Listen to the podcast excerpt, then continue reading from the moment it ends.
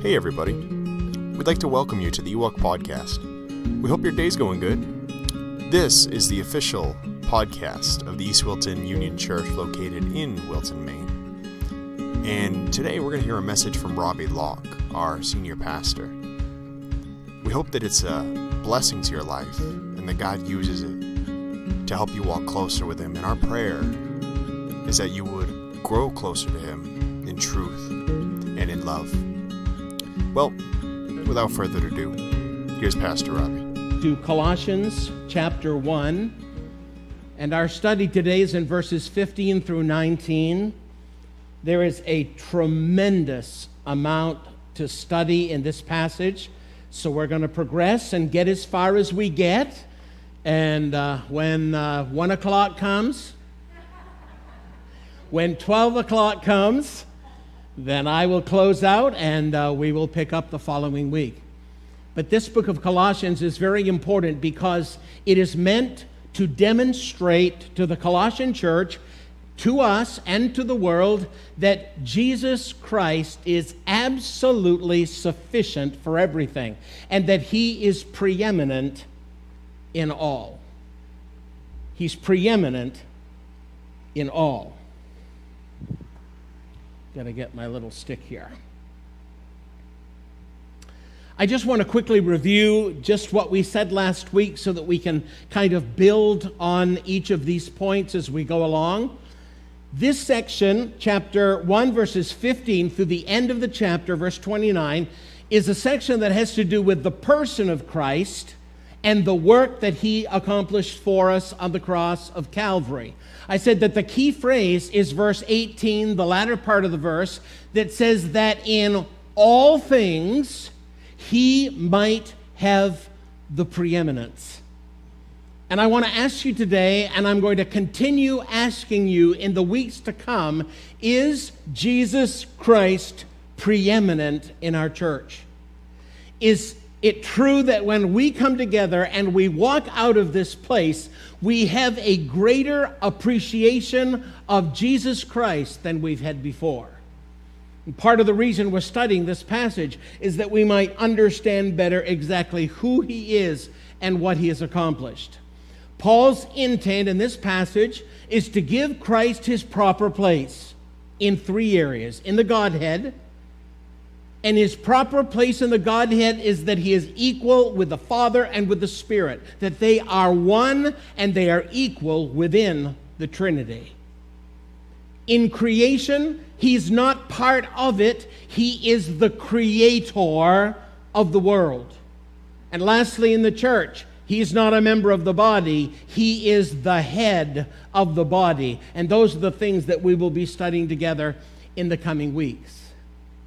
Christ's preeminence, his superiority, is revealed in several different ways in verses 15 to 29. And the first one we saw last week as the image of God. The word image means the exact reproduction in every respect, a derived image. In other words, when Jesus came into this world, he came as fully God. He was not lacking in any of his deity. Now, he did not exercise all of his attributes while he was here, but he still possessed them, and that is the key. He was fully God. He's fully God in essence, his substance, his nature, his being, just as the Father and the Spirit are. He is fully God in his character. Christ was absolutely holy and sinless. And last, he was fully God in generation, in that he is the eternal Word. Even as the Father and the Spirit are eternal, even so the Word, the second person of the Trinity, is eternal. And of course, we know that the Word became flesh, and we're talking about the Lord Jesus Christ. And so last week, that's what we saw. That's the basic truth. I went into a lot more detail. But Jesus Christ is the image of God. Now, secondly, I want you to notice with me today that Jesus Christ is the firstborn of every creature. Let's just bow for prayer. Lord, we need your help. We need your Spirit to do His work. If He doesn't do His, Lord, it doesn't matter what I do because it'll never amount to anything if it only comes from the human source. Lord, the Spirit must take the word and wing it to our minds and to our hearts and into our experience. And I pray that the Spirit will do His work today. And Lord, I feel weak. I feel weak spiritually. I've been seeking your face, Lord. You know, this morning I have been up since early seeking your face, wanting, oh God, to come here prepared not only to worship, but to minister the Word of God. But I know how weak I am. I know how human I am. I know how prone to frailty and to failure I am. And so I pray now, Lord, that you will take control of my body, particularly of my mind and of my lips, and help me to proclaim your truth in a way that will honor your name. And we thank you for Jesus' sake. Amen. I want to read this phrase for you underneath the main point B. Firstborn does not and cannot mean first created. Jesus Christ is not a created being. Jesus Christ is the creator. And it's important that we understand that distinction. Many have taken, and in the times of the Bible, in the New Testament, it was a group called the Arians. Today, it would be groups like the Mormons and the Jehovah's Witnesses who teach this truth. They say, Jesus was the first one that God created. And then he empowered Jesus to create everything else. Now, that, that all sounds good to a person who is not familiar with the Bible. The problem is, Jesus was not created by the Father.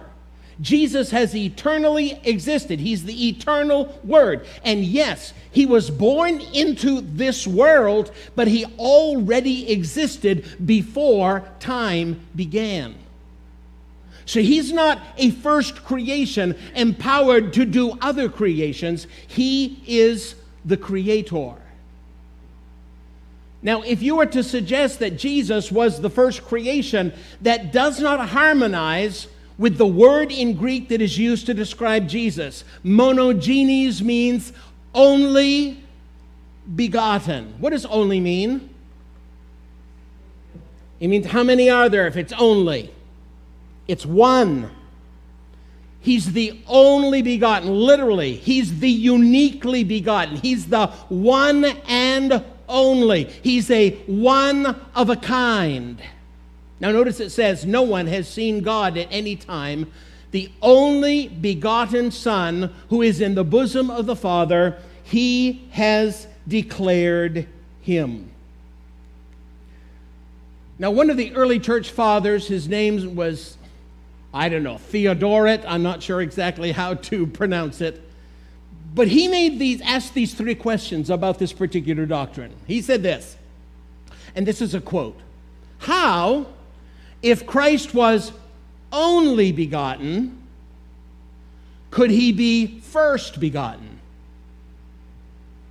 If you're first, that means there are more afterwards. But the Bible doesn't call Jesus first begotten, it calls him what? Only begotten. Now he turns it around. How, if he were first begotten, could he be only begotten? He couldn't. It would be impossible. How could he be the first of many in his class? That is, he's the unique Son of God, the one of a kind Son of God. How can he be first of many in his class and at the same time be the only member of his class? Impossible, right? So if you say he was first created, you are suggesting that he's one of many creations. But if he's only begotten of the Father, he's the only Son of God. You say, well, aren't we sons and daughters of God? Yes, we are. But we are sons and daughters of God in a totally different way. The Bible says we have been adopted into his family. So you've been adopted if you're saved today. Isn't that good? And when God adopts you, He gives you the full rights and privileges of a son or a daughter of God. That's why the Bible says we are joint heirs with Jesus Christ. Everything Christ will have in eternity, guess what? We'll have it as well. Isn't that something to look forward to? Firstborn, and this is very important, the particular Greek word, and forgive me for digging into this a little bit deeply, but prototokos is the word. And in a few minutes, I'm going to show you why it must be this word and not another word that is used. Prototokos is to have priority in creation and to have sovereignty over creation. It's his superlative dignity. Now, in help me to uh, help you to understand this a little bit better. Jesus was not created, and I want to give you five reasons why we know he was not created. Number one, the whole point of this passage, and in fact, the whole point of the book of Colossians, is to show Christ's superiority, superiority over all things. That's the goal, that he might have the preeminence. He will be the highest in rank, the highest order. He's put over everything else. That is what this word means. Other statements about Christ in this passage, and there are two important ones, says that he's creator of all. Now, in a moment, I'm going to make this point, so I'm going to slip it in right now quickly. You can't be creator of all and create yourself. You understand what I'm saying? You have to be in order to create. You can't create yourself. He is the creator of all, so the all he creates must exclude him. He's also the upholder of creation. Everything holds together. The reason why this world doesn't just blow up and go in every direction is because Jesus Christ in his power is holding the world together. So these statements in this very passage demonstrate he can't be part of the creation, he has to be superior to the creation. The firstborn cannot be part of the creation if he created all things. One cannot create himself before he exists. Does that make sense? Now, folks, the Jehovah's Witnesses have their own translation of the Bible.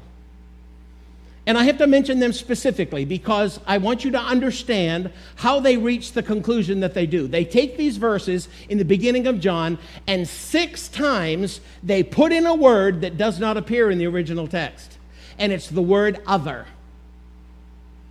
So every time the Bible says that He created all things, they put a word in the middle. They say He created all other things. That way they can say, God created him and then he created all others. Six times in their translation, they put the word other there, and it never appears one single time in the original translate in the original manuscripts of the scripture. So that is really a deceitful thing to do because what they're doing is making support for their doctrinal position by adding to the Word of God. And the Bible says that's a very dangerous thing to do. And I'm not trying to be mean and critical toward Jehovah's Witnesses. I just want you to understand the reason they believe what they do is because their translation has added words that should not be there. Okay? The firstborn in Hebrews chapter 1 and verse 6 says that it, he received worship of all the angels and yet the Bible teaches in Exodus 20, verses 4 and 5, that creatures should never be worshiped. If he's a creature, angels would have no right to worship him. In fact, when men tried to worship angels, what did they do? They said, absolutely not. Only God is to be worshiped. And the firstborn was worshiped by the angels. Why? Because he is God. Now, here, the Greek word for firstborn is prototokos. That's the word I just gave you. If Christ were the first created, the Greek word would have to be protoktesis. It's a completely different word. And so we know from the Greek language as well. And I'm not trying to go too awful, you know, digging too deep in the ground here, but what I want you to understand is words are important, folks. And protoktikos is going to be used again when it talks about being firstborn. And about a verse or so, it's going to use the exact same word again. And it cannot mean first created because he was not created. Jesus has priority over all creation. And the reason why is declared here because of his preexistence. In the scripture here, it says, He is what? Before all things. Now, the all things are the all things of creation. And He is before all things of creation means He existed before there was a creation. Now, Micah 5 2 is often quoted for the first part of the verse. But you've got to read the whole thing. But you, Bethlehem Ephratah, though you are little among the thousands of Judah, yet out of you shall come forth to me the one to be ruler in Israel. And people stop right there and they say that is a messianic promise about the Lord Jesus who is going to come to be the king over the nation of Israel and he's going to rule and reign on the earth. But in describing this ruler that's coming, it says what? Whose goings forth are from of old, from when? From everlasting. This king is not a created being. He doesn't have a beginning and an end. He has always existed. Third, Jesus is sovereign over all the creation because he's the creator. When you make it, you rule it. Only the Creator existed before created things. Thus, the Creator must be God, and if He's God, then He must be the Lord of creation. He made us, well, He made us, and now it probably won't work after all of that. He made us, and for that reason, He is our Lord. Or at least he's supposed to be our Lord. Amen? He's supposed to be. When I think about the Lord Jesus, yes, my first thought of him is as my Savior and my Master, right? But he's also my creator, and I owe him allegiance because he is my creator. He's the Lord of creation, and because he made me, he has a right to tell me what to do. He has a right to tell me how to live my life and it must line up with His perfect will. Thank you. So he is the firstborn of all creation. He has priority over creation and he rules all of creation, but he's not a created being himself. So, the third thing I want you to see, he is not only the image of God and the firstborn of all creation, he is the creator. Now, when it says that he's the creator of all things, literally, in the collective sense, it is the whole universe of things. In other words, every single thing that exists anywhere was made by him. You know, it's amazing. The creation. Science was one of my worst subjects in school. Sorry. Can't tell you from personal experience this information, but I want to tell you as I was reading through these stats about the universe and the universes that are out beyond ours, the sheer size of the universe is staggering. Let me give you some facts. The sun, for example, has a diameter of 864,000 miles. That's huge. But guess what? It's 100 times larger than the Earth's diameter. and the sun, if you could put together 1.3 million planets that are the same size as the earth, they could all fit inside the sun. Think about how big this world is. And a million, 1,300,000 earths could fit inside the sun. Wow. And he made that all. He made the universe of all things. The star, you pronounce it. But this star has a diameter. Now, we just talked about 864,000 mile diameter. This star has a diameter of 100 million miles. It is so large that if the earth and the sun being in the place that they are, if that star tried to pass between the two, it would hit both the sun and the earth at the same time. That's how big that star is. One star. It takes sunlight traveling at 186,000 miles per second, about 8.5 minutes to reach Earth. Yet the same light would take more than four years to reach the nearest star, Alpha Centauri, some 24, listen, trillion miles away from Earth. The galaxy to which our sun belongs, the Milky Way, contains hundreds of billions of stars. That's just the Milky Way. And astronomers estimate that there are millions and perhaps even billions of galaxies. What they can see leads them to estimate, this, this blew my mind. They estimate the number of stars in the universe at 10 to the 25th power. That means 10 with 25 zeros after it. That's how many stars there are. That is roughly the number of all the grains of sand on all the world's beaches. And it says he's the creator of what? The whole universe of things it kind of tells me a few things. He's big, he's powerful, and you're going to answer to him one day. Think about it. Pretty sobering, isn't it?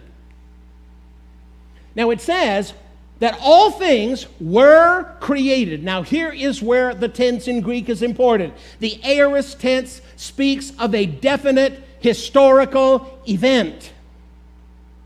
You know what an event does? It happens. It doesn't take billions of years to accomplish it, it's an event. It is definite and historical. By the way, this verse, just saying He created all things, they were created by Him, it completely rejects the theory of evolution because it didn't happen over billions of years and it wasn't a process that took place. God, in seven days, in a historic event, created the entire world and He finished the entire thing. And you know who did that? Jesus did. Jesus did. We're going to see later on. One of these major truths about Him is He's the creator not the Father. Now, the Father was involved and the Spirit was involved. You go to Genesis 1, you'll see the Trinity there. But the uh, Colossians identifies Jesus as the principal worker in creation. And it's a definite historical event. Christ created all in heaven and earth, and he's talking about all space everywhere, everything that exists in all space. Secondly, he created thrones and dominions, principalities and powers, and this encompasses all angels and all mankind. Now, it's important to understand this. When Jesus created angels and mankind, they were all perfect. It was later that Lucifer and a third of the angels rebelled against God and they were kicked out of heaven cast out of heaven, and they became demons. But they were not created demons, they were created angels without sin. And they fell from their condition and became demons. It's the same with mankind. When God made man, he made man what? Innocent. He made man perfect. But in Genesis chapter 3, when they chose to disobey God's command, the Bible talks about the fall of the human race, and since that time, everybody born into the world is born totally depraved. And we have to be saved in order to come to life and to be made new in Christ and to receive the righteousness of Jesus so that we're acceptable to God. So he's the creator of all space, everything that's in it. He's the creator of all of the angels, and they are without number from the human perspective. And he's created all of mankind from Adam and Eve to the final people who will ever be born and live and die on this planet, and he made them all. Amazing. But Christ existed eternally before any of that creation was made. Notice it says, and he is before all things, and by him all things consist. Now, we need to get some things here. When it says he is, he wants to make sure that there's no confusion about who he's talking about. In the Greek, he chooses a word that says, He himself did it. it was Jesus who did it, He himself. But then notice it says, He doesn't say He was before all things. It says He what? He is before all things. That's the present tense. That is a declaration of pre existence. In other words, when the world began, Jesus already existed. I put it this way Christ is not a was, Christ is an is. What is God's name? I am that I am. God lives in the eternal present tense. For God, there is no past, present, and future, there just is. That's why today, when God looks at you, if He wants to, He can look at your past. Because He already knows it. He can look at your present, or He can see already what you haven't even lived. He knows your future. He knows what you're going to have for lunch. Some of you probably don't yet know what you're going to have for lunch. God already knows, and He knows how many platefuls you're going to eat. We will stop talking about it right there. John chapter 8 and verse 58 says, Jesus said to them, Most assuredly I say to you, before Abraham was, I. He didn't say I was. He said, Before Abraham was, and Abraham lived hundreds and hundreds and hundreds of years before Jesus. Actually, a couple of thousand years before Jesus. And he said, Before Abraham existed, I was living in the present tense. just like he is today. He's still I am. And seven times in the Gospel of John, Jesus calls himself I am. That he is Jehovah God.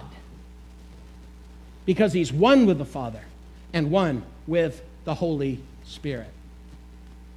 He himself is present tense before all things. He's before in respect to time. He's always existed. He already sees, like God can, the end of the world. He already sees it. He already knows what that will be like. As God, He knows it all. But He existed in respect to time before anything, any part of creation existed. He already was. I mean, these are powerful statements about the Lord Jesus. Christ presently holds all things together. It says, by him, all things consist. It literally means to subsist or to be, to hold something together.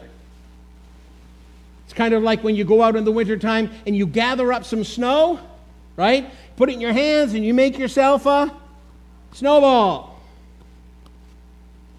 And you're holding that in your hands, you're holding it together. The minute you throw it, what happens?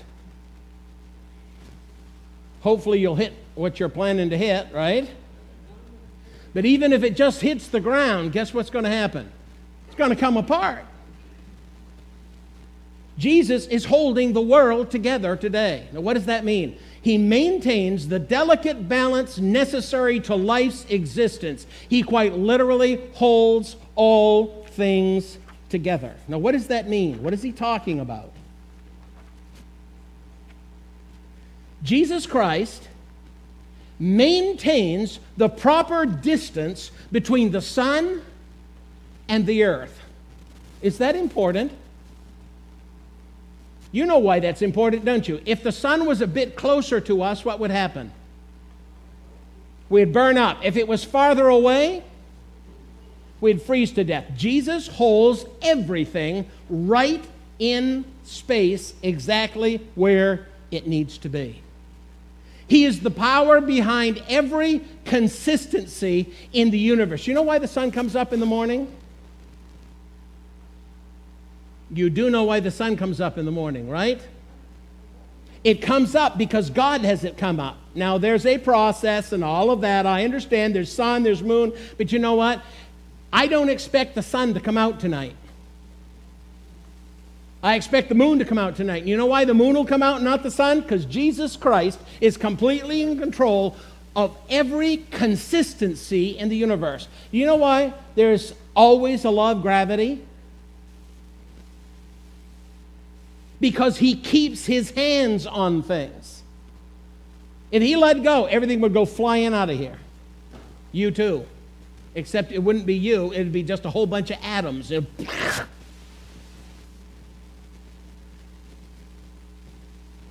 But I know that if I, and I won't again, hopefully, but if I drop this, guess what? If I let go, there's a law that says it's going to hit the floor. And Christ makes sure that that happens. He is the controlling and unifying force in nature, He is the power behind the continuance of the world.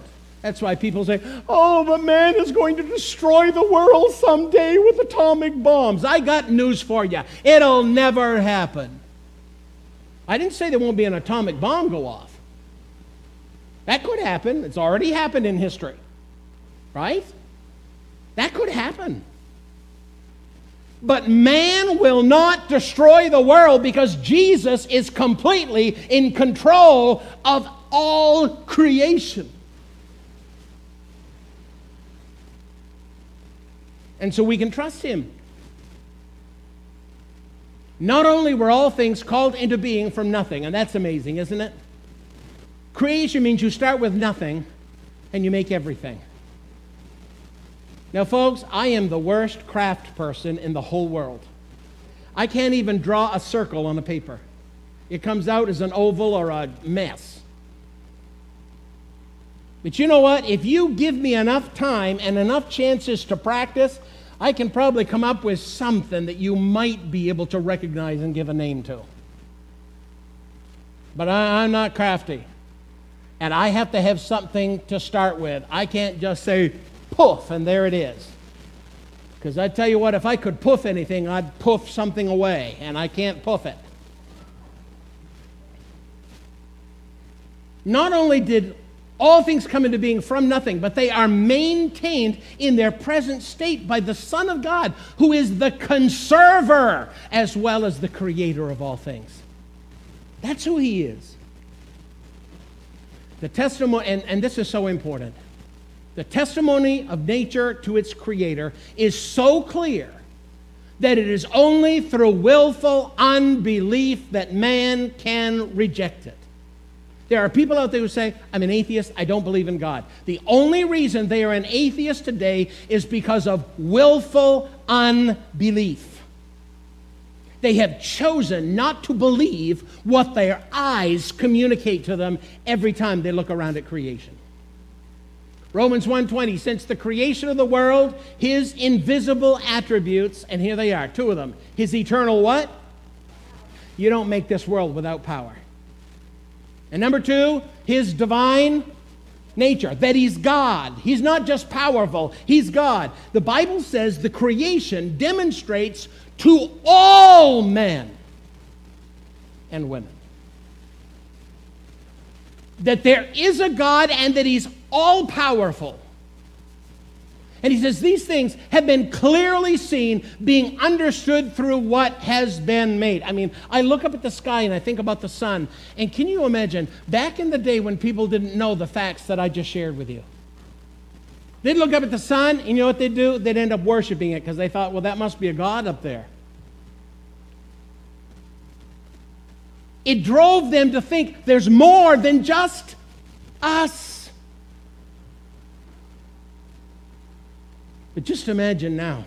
I look up at the sun, and now that I know how many Earths can fit inside it, I have a new appreciation of that sun. and that there's one single star that would hit both the sun and the earth at the same time if it tried to go between them. I don't know about you, but wow, it says he holds everything in his hands. How do you not conclude that there's a God and that he's strong? You just got to know a little bit. Look around. And he says, they are without excuse. By the way, the answer to the question, why does God let people go to hell that never get a chance to hear about Jesus? You want to know the simple? Now there's a there's a non-simple response, which is a lot more detailed. But you know what the simple response is? God put the knowledge of himself in every human being through the creation. And when people do not turn to him, they are willfully rebellious in unbelief. And because they're willfully rebellious in unbelief, they become responsible before that Almighty God. And that is why they will still go to hell even if they never hear about Jesus. And you may question that, and a lot of people, believe me, down through the years have questioned that, that is that justice? I tell you what, if you want justice, folks, you and I, all of us, are in big trouble. Because if God starts doing things according to justice, every one of us goes to hell. I didn't like hearing that the first time someone said it to me, but it's absolutely true. Do you know, I, I deserve to go to hell, and so do you because of the sins that you've committed in your life. But thank God for the cross, amen? Where Jesus dealt with our sins. Now, Jesus Christ is also, and here's the fourth thing, he is the head of the church. He's the creator of the world, but he is the head of the church, verses 18 through 20. There are many metaphors used in Scripture to describe the church. The church, in some places, is called a family, it's called a kingdom, it's called a vineyard, it's called a flock, it's called a building, and it's called a bride. But there is no more profound metaphor, one that has no Old Testament equivalent, and this is important. There is no Old Testament equivalent to this. The church is a body. And Christ is the head of that body. Now, this is very important for us to understand. There would be no church were it not for Jesus building it. Jesus said in Matthew 16, 18, and I also say to you that you are Peter, and that was Peter's declaration, right? When he said, You are the Christ, the Son of the living God. He says, You are Peter, and on this rock, on the declaration you just made about who I am, Jesus said, I will build my church. Now let's get this straight. You and I do not build the church. Now, if you're talking about this building, at some point somebody worked on it and built it. We're not talking about the building. We're talking about the body of Christ. And you don't become a member of that body apart from the work of Jesus Christ in your life. You can't make yourself a member, only Jesus Christ can make you a member of that body. And he says, The gates of hell shall not prevail against it. Now, it's interesting, that phrase, gates of hell, I used to think that what that meant was that Christ was going to build his church and the devil wouldn't be able to stop him. You know, the gates of hell, like the devil. That's not what it means. The gates of hell is a metaphor in Hebrew for death. And he says, I will build my church, and death will not be able to stop me. He was going to go to the cross and die But death couldn't stop him. Why? Because death couldn't control him. He rose from the dead and is alive now and forevermore. He is the head of the church. Now, folks, we are not an organization. You understand that, right? When a church becomes just an organization, we get in trouble because we're living by rules and regulations. The Bible says we are an organism, a living organism. That's why the church is the people. Our church is not the membership. And I will be honest with you, I know what our Constitution says, but I personally do not believe in church membership. I don't. Because the only way you get into the church is by the blood of Jesus Christ. And once you're in, you're a part of the church. Now, I understand the purpose that people have for membership, you know, people that are faithful and they're committing to the work and they'll support it and do all those kinds of things. But I want to tell you something. You ought to do that whether your name is on a piece of paper or not. And there are people who say, I don't want to become a member because if I do, then I have to commit myself. You mean you don't have to commit yourself? To Jesus Christ? I've got news for you. You do have to commit yourself to Jesus Christ.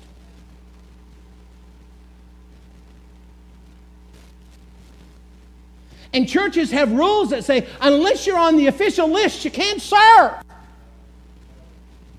I got a problem. The Holy Spirit gave spiritual gifts to every believer, not just a few of them, not just the ones that get their name on the list. And I want to tell you one other thing here, folks, about membership.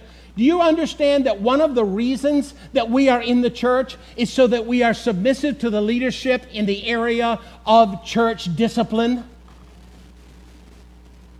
And I've had people look me right in the face say, I may be living in sin, but you can't say a thing. I'm not a member of your church. I got news for you. If you're not a member of my church, you're not saved because my church is the body of Christ. If you're in sin, the leadership, the elders, have the right to confront you in your sin. If you are saved today, you are a member of His church. You may not be a member of this church, but you're a member of His church. And if it were my way of thinking, we wouldn't have a membership, and everybody who comes here would be answerable to God and to the leadership of the church, like the Bible teaches. And I know that's not popular with some, but I want to tell you something, folks. I believe it with all of my soul. And it's not because anyone in leadership wants to come after you. That's not the point. We hope we never, ever, ever, ever, ever, ever have to discipline anybody. But do you know there are people who come to church, professing Christians and are members of the church, and they commit adultery. Did you know that? You know that there are Christians who have committed adultery? I got news for you. Christians that commit adultery need to be confronted. Years ago, in the church that I pastored in another place, in another time, there was a lady that was separated from her husband and she was coming to church.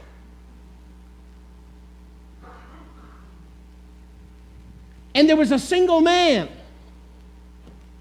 who was coming to church. And when they first started, he sat over there and she sat over there. Within a month or two, she was sitting there and he was sitting there.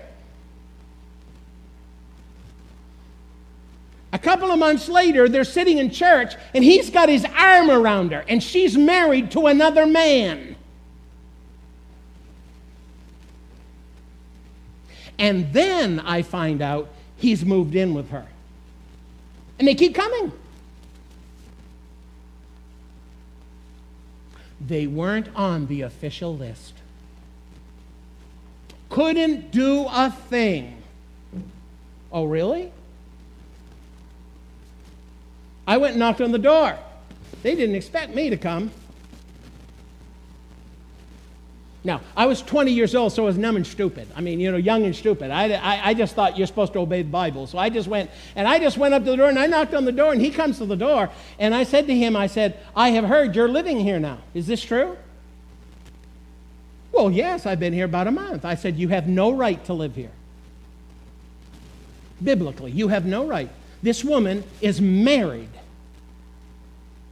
And I assume you share the same bed, don't you? Well, of course we do. But he said, We have devotions every day.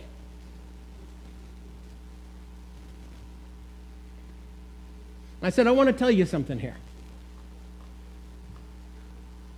Unless you repent of your sin,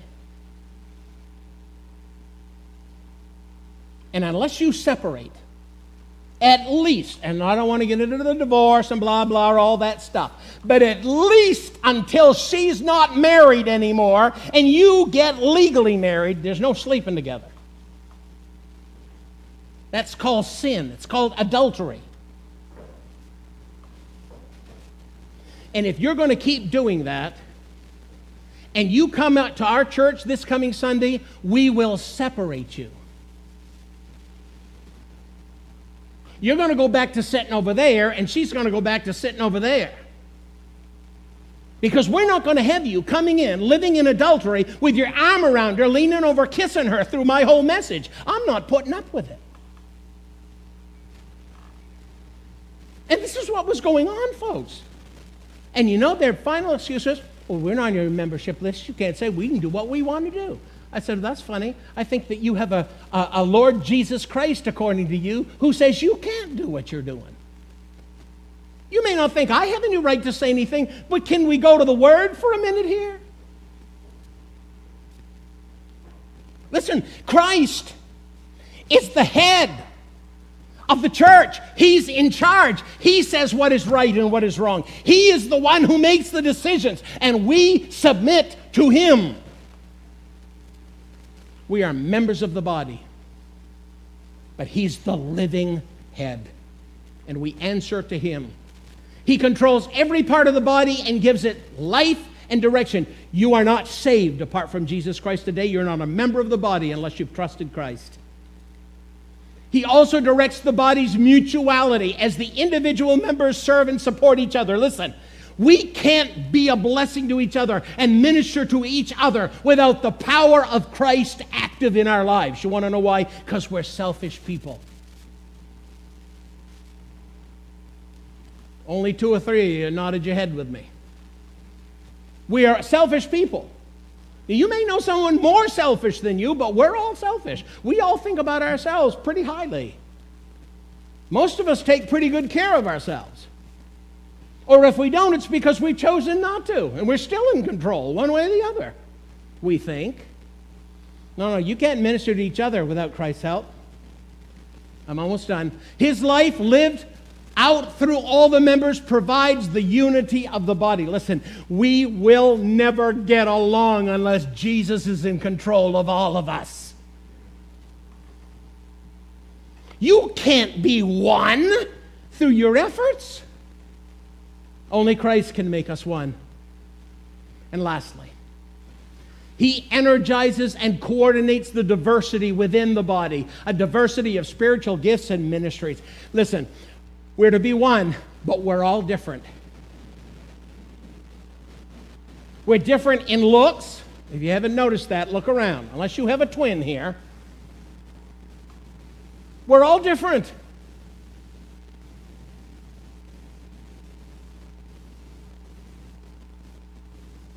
And not only do we look different, but we have different personalities. Well, we learn in Bible school temperaments. I didn't say tempers, we have those too, but I'm talking about temperaments. You know, some people are very sanguine and outgoing, right? You know a few of those people like that? Just woo, woo, never stop talking and just happy, and you just want to slap them right side the head, right? No, okay. So, so you got sanguine people. And then you've got the I'm in charge people. You ever met any of them? Huh? Got any of them in the church? No, please don't raise your hand now. There are people who are very laid back. A bomb could go off and they'd say, Did something happen? Is it not true? You can have a meeting and some people are riled right up, and other people let, What? What's going on around here? We're all different. We all have different spiritual gifts. Now, some of us have the same spiritual gift, but we use them different. But the gifts are in the church, and there's at least 13 that are for today. And I think there's probably a whole lot more than that, but there's at least 13. And I want to tell you something. God gives a smattering of those 13 because He knows we all need every one of them as a part of the body. That's why we can't do without you. We can't make it without you because of your gift and your special way of using your gift. No one else can replace you. Folks, listen, it's all because Christ is the head and he makes it possible. That's why we must focus upon our union with the Lord Jesus. Now I'm going to stop there for today. Amen. I already went five minutes over.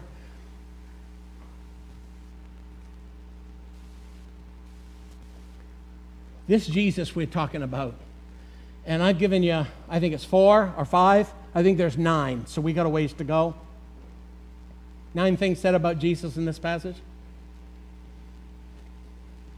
He's something else, isn't he? Isn't he something else?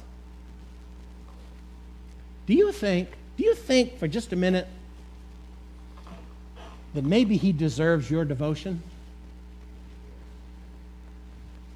Do you think maybe he deserves your love? Do you think maybe he deserves your obedience? Do you think he deserves your service?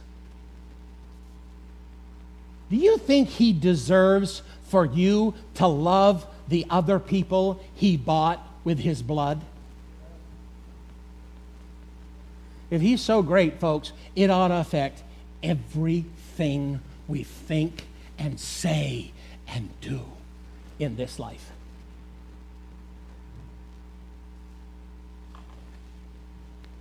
He's preeminent. He's the head. We got to remember our place. Bow at his feet. We need to take Mary's spot.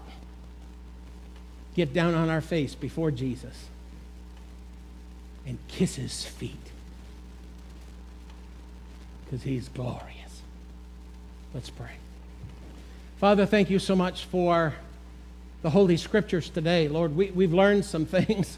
We've learned that he's the image of God. We've learned that He's the firstborn of all creation. We've learned that He's the creator of the whole universe of things. And we've talked about that big universe and everything that's in it, and talked about angels, and we've talked about mankind. And we've seen that He's the originator, He's the, the, the life of the church, He's the life of the body.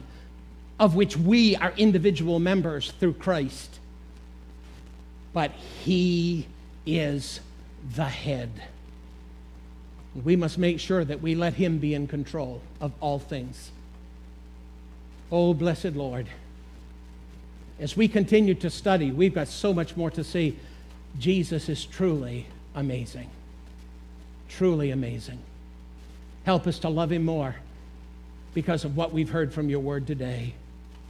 And help us to be more committed to him more ready to serve, more ready to sacrifice, more ready to go and do His will. Bless your word to our hearts, Lord, and we'll thank you for Jesus' sake. And this has been the Ewok Podcast with Pastor Robbie Locke.